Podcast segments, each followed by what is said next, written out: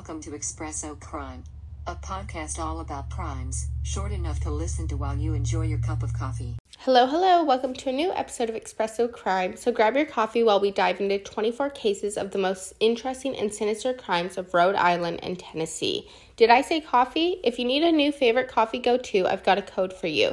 Jamie 581 at Javy Coffee gives you instant savings. That's J A I M E 50081.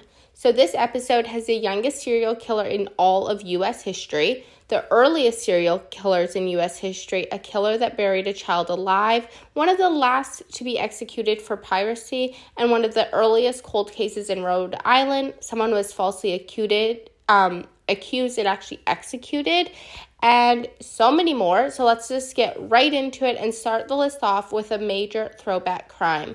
So that is Charles Gibbs. So he was born in Newport, Rhode Island, November 5th, 1798, and was an American pirate. He was one of the last active pirates in the Caribbean. In New York, he was convicted of mutiny and murder in 1831. The prosecuting U.S. attorneys who tried the case were James Alexander Hamilton and his assistant Philip Hamilton. Both were the sons of statesman Alexander Hamilton, who actually talked about his death a couple episodes ago. I believe that was for um, crimes in New Jersey. 22nd, 1831, he was hanged and he was one of the last to be executed for piracy by the U.S. So, on the execution note, Rhode Island was one of the earliest states in the U.S. to abolish capital punishment. They did reinstate it again before abolishing it again in 1984. So, from 1673 to 1845, the state performed 52 executions. Of those 52, 26 were sailors who were hanged for piracy. And throughout that entire time, a woman has never been executed. Second on the list and one of the earliest cold cases in Rhode Island, this takes us um, back to 1947. On February 1st, 1947, the victim was seen getting into a car with a man who called out her by her name. Her body was uh, later discovered in an area called Lover's Lane. This was behind Slater Park. Her throat had been slashed and she had been stabbed over 30 times. That's so tragic. Third on the list, Raymond Lasser, born in 1963, is an American serial killer. He strangled three women to death and attempted to murder a fourth victim. His span of crimes was just a little over two months in 1984. He became the first criminal to be prosecuted to life without parole.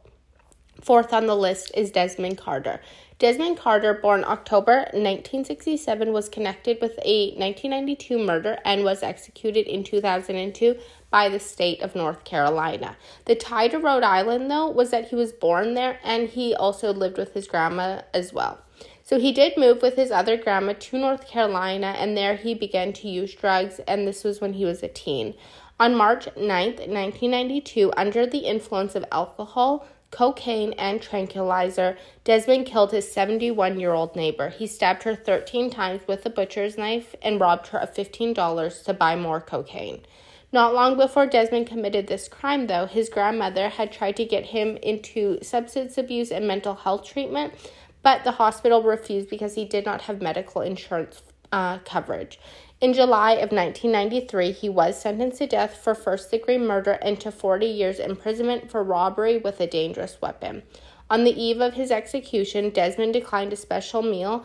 Instead, he bought two cheeseburgers, a steak stub, and two cokes from the prison canteen, which he paid $4.20 from his prison account. He was executed by lethal injection on December 10th, 2002. That's another really sad case obviously it's really sad that he's killed someone, but also with the mental health issues and drug abuse, um, it's just all around really sad, but also very crazy. Fifth on the list is Craig Chandler Price. So he was born October 11th, 1973, and is an American serial killer who committed his crimes in Warwick, Rhode Island between the ages of 13 and 15. So he's pretty young. He was arrested in 1989 for four murders committed in his neighborhood where he killed a woman and her two daughters that year, and then he also murdered another woman two years earlier. So he calmly confessed to his crimes after they were discovered. He was arrested a month before his 16th birthday and was tried and convicted as a minor. By law, this meant that he would be released and his criminal record seal when he turned 21. That's pretty huge. Uh, this case, though, led to changes in state law to allow juveniles to be tried as adults for serious crimes, but they could not be applied retroactively to Price. While incarcerated, he had been charged with additional crimes, including criminal contempt for refusing a psychological evaluation, extortion for threatening a corrections officer, assault, and violation of probation for fighting while in prison. He was sentenced to an additional 10 to 25 years, and that was dependent on how he was with treatment. So, Craig Price is the youngest serial killer in U.S. history. Number six on the list, 18 year old Brian Nissenfield of New Jersey was a freshman at Roger Williams University in Bristol, Rhode Island. One night at the end of January in 1997, Brian called his dad. He said that he was receiving threatening phone calls from a former classmate who he was close to, uh, and that was in the last semester. So, this classmate, Josh Cohen, claimed that he was going to come onto campus anytime he wanted and beat Brian up. The father called campus security to check on his son, and, an, and after an advisor checked on Brian, he said his father was overreacting and that everything was fine. A few days later, on February 6, 1997, Brian was last seen attending his mid afternoon literature class. After talking with the professor, he walked out and has ne- was never seen again. His friends began to get worried when he did not show up for classes the next day and did not contact any of them over the weekend. His friend told security of his disappearance on the following Monday, and security finally alerted parents of his disappearance on Wednesday, February 12th. That is six days after Brian went missing. That is in it. This is horrible, but the six days waiting is just why. When the police finally were involved, the threatening phone calls were considered but ruled out as not being anything of importance. Six months after he disappeared in August of 1997, a tan boot was discovered on the shore of Hogs Island. Inside was a human foot. A few feet away was a shin bone, later determined to be human. DNA testing concluded that the bones belonged to Brian Nissenfield. Seventh on the list, Christopher Hightower. This is going to be a bit more of a deep dive, but I just feel like we really need the backstory to be able to really deliver this one. So let's get into it. Christopher Hightower, he had a normal life. That wasn't until he discovered his father was actually his stepfather, and this really just set him off. He wanted so badly to be successful and the opposite of his stepbrother, at least that was in his own eyes, anyways. Um, he just, as soon as he found out that it was his stepfather, he was very, um, grew so much resentment towards him. He thought he was just a terrible person. I think anyone else would be like, oh wow, like he stepped up, that's great. But Basically, he just wanted to be opposite of his stepfather in any way and just be successful. So at 24, he got married, he settled in Rhode Island, he was in college, and had two kids. Fast forward a few years, money was tight, and he planned to sell he and his wife's home to get a better start. This was the final straw for her, though, and resulted in divorce. Now, as a 31 year old, Christopher meets an 18 year old, and one year later, they get married. Settled they settle in Ohio. His now 19 year old wife is enrolled in college and he hopes to also continue his studies. The issue, though, is his grades from Rhode Island are really bad. His solution, and I feel like this is where things just start a very slippery slope for him, he decides to forge his transcripts and then he's able to enroll. While in college, he starts a Ponzi scheme. He loses over a $100,000 of people's money, but he doesn't get arrested or charged. He definitely has a way with words and forging. now comes time for finals exam to be able to graduate. The home he is living in, it catches fire, but a few possessions including his school books are saved. He gets an insurance check and due to the fire he was able to get an extension on his final exams. Next thing you know, those safe possessions and school books at his apartment, they catch fire. He goes to college and explains that while the extension was nice, what would really be suitable is no exams at all. I mean, after all, he did just face two fires and he's just under so much stress. The co- college obviously didn't see things the same way. I mean, I personally am like, okay, so just you happen your house burns down but the books are saved but then that book just spontaneously catches fire okay and insurance so this just feels like a lot anyways Uh, the college is like, nope, sorry, you need to take your exams. He knows that he cannot get his PhD, which is what he's going for, as he won't be able to pass the exams. So, what does he do? He forges his PhD, he puts it on his resume, and he carries on. Next, he says uh, to his wife's parents that they should buy a home together, but then he changes changes it to, "We'll just buy it for us, and we'll pay you back." He's able to talk his way through it though, and he does get a really nice house, and now they're back in Rhode Island. As the PhD route didn't exactly go as planned, uh, he changes gears and starts an investment firm. While teaching Sunday school, his wife also works as the church secretary, which he took over from her mom. So there's definitely a level of trust within their community. Using that trust and connection, he starts a friendship with Ernest Brendel, who is fairly well off. So this Ernest opens and closes an investment account after six months, and this is due to the account losing money, but he didn't make any big deal out of it. He's just like, I'm just going to close it and carry on. A year later, Ernest was convinced to start another investing account. What convinced him was being shown successful accounts by Christopher. The only thing is, though, these were all fake accounts. After Ernest loses even more money, he closes his accounts again, but this time he doesn't just brush it off. He reports Christopher for scam trading, and this really starts a domino effect on Christopher's life to crash. Christopher's business gets evicted. Uh, they repossess everything the computers, everything, and his wife wants a divorce. This is big as his wife is kind of his meal ticket, and her family is pretty well off, and things will only get worse for him. So he tells his wife that he has associates and the mob would kill her. She, however, doesn't believe him. She gets a restraining order and he is removed from the house. You go, girl. So Christopher now goes to Ernest and he asks, or rather begs, to have the complaint and investigation removed. Ernest is like, yeah, that's a big nope.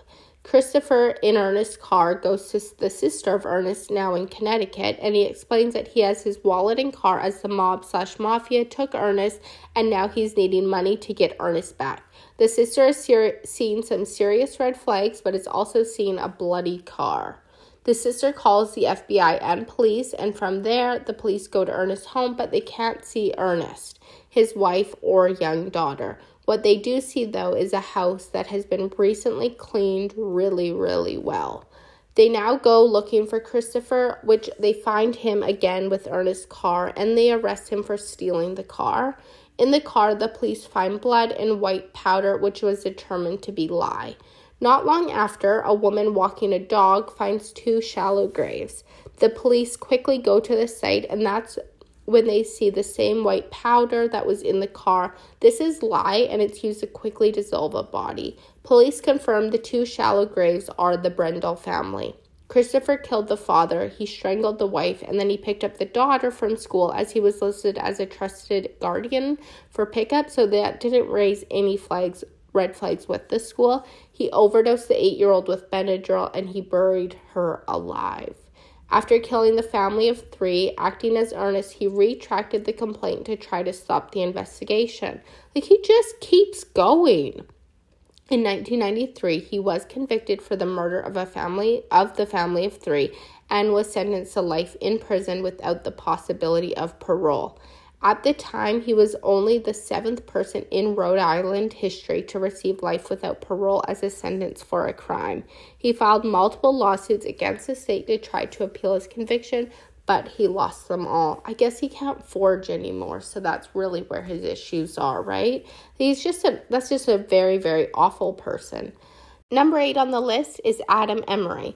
On November 10, 1993, as a 31 year old, he was convicted of second degree murder in the death of a 21 year old man in a road rage incident in Rhode Island. Before formal sentencing, Emery disappeared just after just hours after being released on bail. He has never been seen since and he was declared legally dead in 2004. That was not on prison escapes, but that is crazy. So, ninth on the list is Jeffrey Mailhot. So, on July 16, 2004, Jeffrey Mailhot returned home from work and found officers at his home waiting to arrest him. In the interrogation, police asked him if he has ever picked up sex workers. I've seen them around, Mailhot said, but I haven't picked any up. I mean, I picked up a girl I thought I'd seen before. I thought she needed a ride, but then she propositioned me, so I let her out. The police knew otherwise, though. So Jeffrey Mailhot strangled three young women, dismembering his victims with a saw. Mailhot then t- then tossed the women's remains into trash bags, which he discarded in the area dumpsters. He was sentenced to life in prison on February 15th, 2006. 10th on the list, in 2005, Ronald Fisher, a former doctor, was convicted of sexually assaulting a woman on his yacht, and this wasn't the first time this had happened, though. In 1996, he pled guilty to two felony counts of assault and battery. He received a two and a half year suspended sentence and five years probation. The twist on this occasion, though, is five days before the conviction, Ronald Fisher emailed his lawyers the following.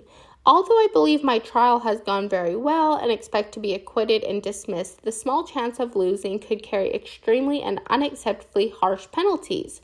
I have therefore decided not to take any risks and to leave the US and enjoy life in another country where I have long been carefully planning a good, safe, secure, and comfortable life. He has not been seen since and remain on Rhode Island's most wanted.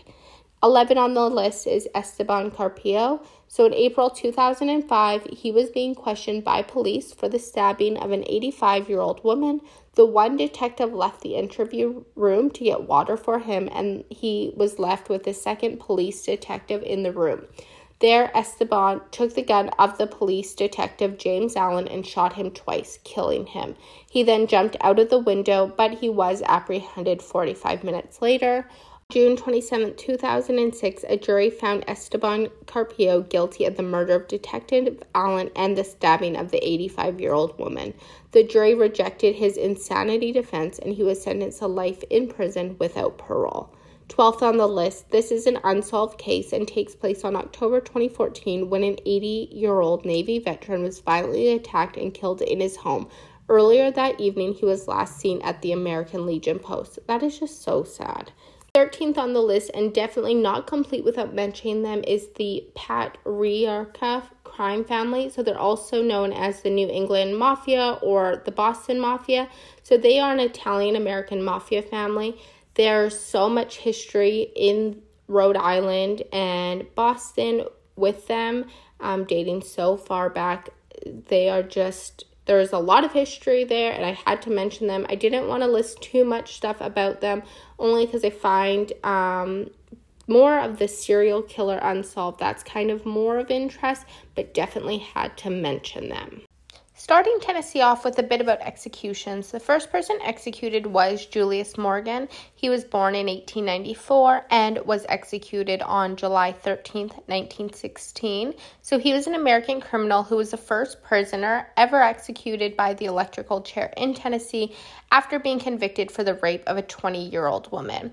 Most recently executed was Nicholas Todd Sutton. He was an American serial killer who was responsible for murdering two acquaintances and his own grandmother in 1979. He was convicted and sentenced to life imprisonment for these crimes. He then later participated in a 1985 prison killing over drugs, and that led to his uh, death sentence. Tennessee has executed 31 people from 1916 to 1929, and 13 people have been executed from 2000 to now. And now, onto the rest of the list with more of a throwback crime is Micah Big Harpe. He was born Joshua Harper and was born between 1768 and Wiley Little Harpe, born William Harper. They were murderers, highwaymen, and river pirates who operated in Tennessee, Kentucky, Illinois, and Mississippi in the late 18th century. They are often considered the earliest documented serial killers in U.S. history.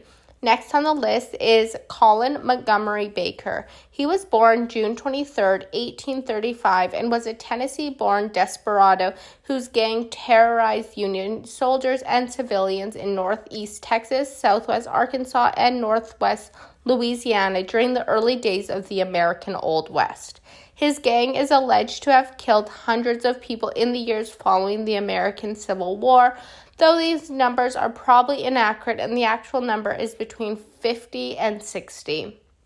Fifth on the list, between 1919 and 1926, there was a murderer on the loose in East Tennessee who assaulted more than 40 people between 1919 and 1926, usually striking homes without electricity. Some of these incidents would occur on the same night, and a total of eight people were murdered throughout this time. Although the case has never been solved, there were suspects. First, an African American politician named Maurice Mays would be unjustly accused and eventually executed for the crimes in 1919. Meanwhile, after he was executed, the attacks would continue. A man named William Shelley went to trial three times but was acquitted in the summer of 1926. He left to start a new life outside of Tennessee. After that, the killings stopped, and so did the media attention and the investigations. Number six on the list is George Kelly Barnes, born July 18, 1895, and he was better known as Machine Gun Kelly. He was an American gangster from Memphis, Tennessee, and active during the Prohibition era. He is best known for the kidnapping of oil tycoon and businessman Charles Urschel in July of 1933 from which he and his gang collected a $200,000 ransom. So, Charles Urschel, though, had collected and left a ton of evidence that assisted the FBI investigation afterwards, which would eventually lead to Kelly's arrest in Memphis on September 26, 1933. His crimes also included bootlegging and armed robbery, and he spent 20 years in jail at the Alcatraz prison before his death in 1954, where he died on his birthday, which I think he's been on a list before, and every single time him dying on his birthday fascinates me more than his life and crime. Wow, so as the list goes, we're only in 1954. We have some serious throwback crimes. I feel like Tennessee has such a rich history in crime. That is a lot of very old crimes going on, and let's move on to seventh on the list. Beginning in 1965, Nashville residents were on edge as a killer was on the loose. They were targeting girls and women across the city. On July 16, 1965, an 11 year old was visiting uh, her sister to babysit, and that's when she was attacked in her bed and dragged outside. There, she was beat with a pipe or hammer and then choked with her own pajamas. She was found unconscious by her sister and brother in law in an alley outside their home. She died two days later at Vanderbilt University Medical Center. A task force of 25 officers were created. Uh, they scoured the city as they looked for the killer. A bloody shirt and undergarments were found the next day, and this evidence was taken to the FBI for processing. They questioned a 22 year old former nightclub bouncer and accused rapist who also lived in the same area, a man who confessed and recanted twice, and others in the days and weeks that followed. Rewards were offered up, but nothing came from the investigation. Just six months later, a 14 year old was stabbed in the heart as she slept in her bed with her t- twin sister. Her older brother, sleeping in the other room, was woken up and went on to the sister's room to check. There, he saw someone walking past the window. They appeared to be laughing, he said. Her nine year old sister also woke up to go to the bathroom and saw someone standing over her sister's bed. She was terrified and ran back to her bed.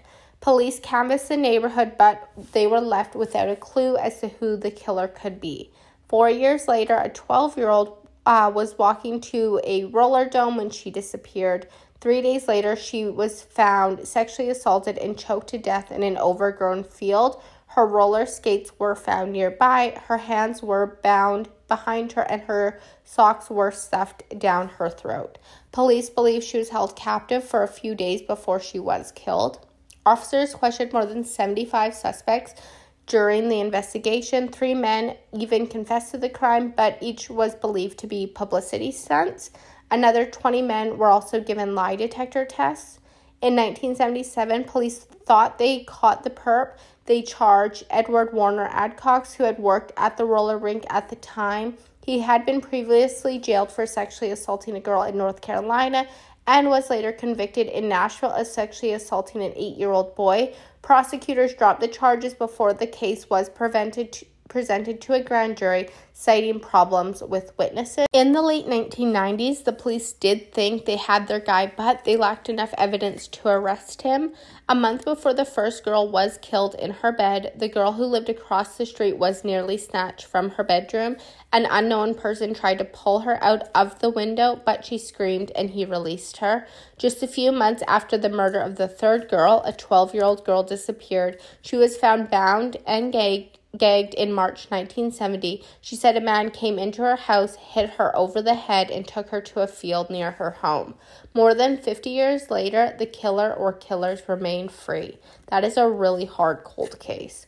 Eighth on the list is Pete Bondurant Jr. and his twin brother Pat Bondurant. So they're also known as the Bondurant Boys, and they are now 58 years old. The brothers were convicted in two murders they committed separately. Pat in the 1986 beating to death his co-worker Ronnie Gaines. Pete was charged with helping his brother dismembering and burning Gaines' body, and Pete in the killing of his girlfriend Terry Lynn Clark, also in 1986.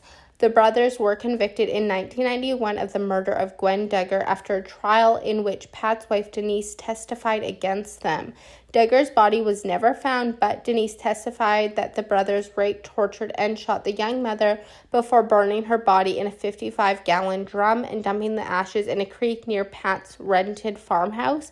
Pete has been released in December of 2016, and Pat's release date isn't until 2070.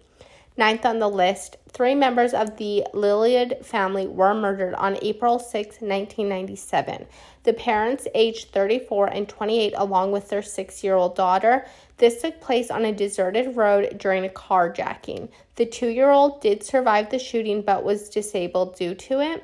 Six young people from Kentucky, including two minors, were convicted of felony murder for the deaths of the three, with all six perps receiving three life sentences, and additional sentence of 25 years for the attempted murder of the two year old. That is really, really sad. And on the list is Paulus Dennis Reid Jr. He's born November 12, 1957, and is also known as the fast food killer. He was an American serial killer convicted and sentenced to death for seven murders during three fast food restaurant robberies in between the months of February and April 1997. At the time of the murders, he was on parole from a 1988 conviction in Texas on charges related to aggravated armed robbery of a Houston steakhouse. He had served seven years of a 20 year sentence and was paroled in 1990. His execution was stayed several times in the years following, including an instance in 2003, just hours before he was scheduled for execution. He eventually waived his right to appeal and then was executed. 11th and last on the list, on August 12, 2010, Lydia Gutierrez was suffocated and stabbed to death in her apartment while her two sons, who were just one and two, were in the home just nearby. So, her eight year old son found her upon returning from school. He found her with multiple stab wounds in her neck, head, and upper to- torso, and a plastic bag was also over her head. Upon finding her, the eight year old gathered his two little brothers and ran to a neighbor who called police. Two knives were still in her neck when police arrived at the scene. The case is now cold. That is a really, really sad and just eerie case. It is so just the element of the two kids being in the home when she was stabbed and killed. They're just one and two, just babies and then eight years old, so young to be finding your mom like that, having to gather up your little brothers and find help. Um, and then, of course, now the case is cold. That one is just super eerie and just, oh, so that wraps up today's episode, Crimes by State for Rhode Island and Tennessee. A little bit longer as we had a deep dive a few of those cases. Thank you for listening, and we will actually be back before the Sunday Scaries on Tuesday with a bonus episode first. So thank you for listening and see you Tuesday and then again on Sunday. Bye for now.